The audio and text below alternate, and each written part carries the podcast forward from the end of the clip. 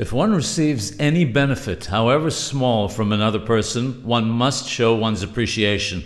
The Holy Pele Yoetz says that he must never cause any harm to that friend, but must do whatever good for him that he can. My late wife, our beloved Rabbanith Ruth, alea shalom, never failed to show appreciation for any good that anyone ever did for her, however insignificant others may have found it. Some years ago, she was entering a store in a Jewish neighborhood while pushing a stroller.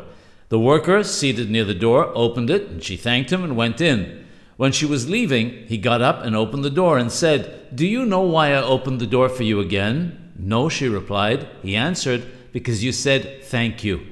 From this, she understood that the people who went in found it unimportant, dare I say, beneath their dignity, to thank someone who was serving them. The Pele Yoetz quotes our sages who tell us that a person has a greater obligation to honor someone who opens a door for him than to honor his father and mother.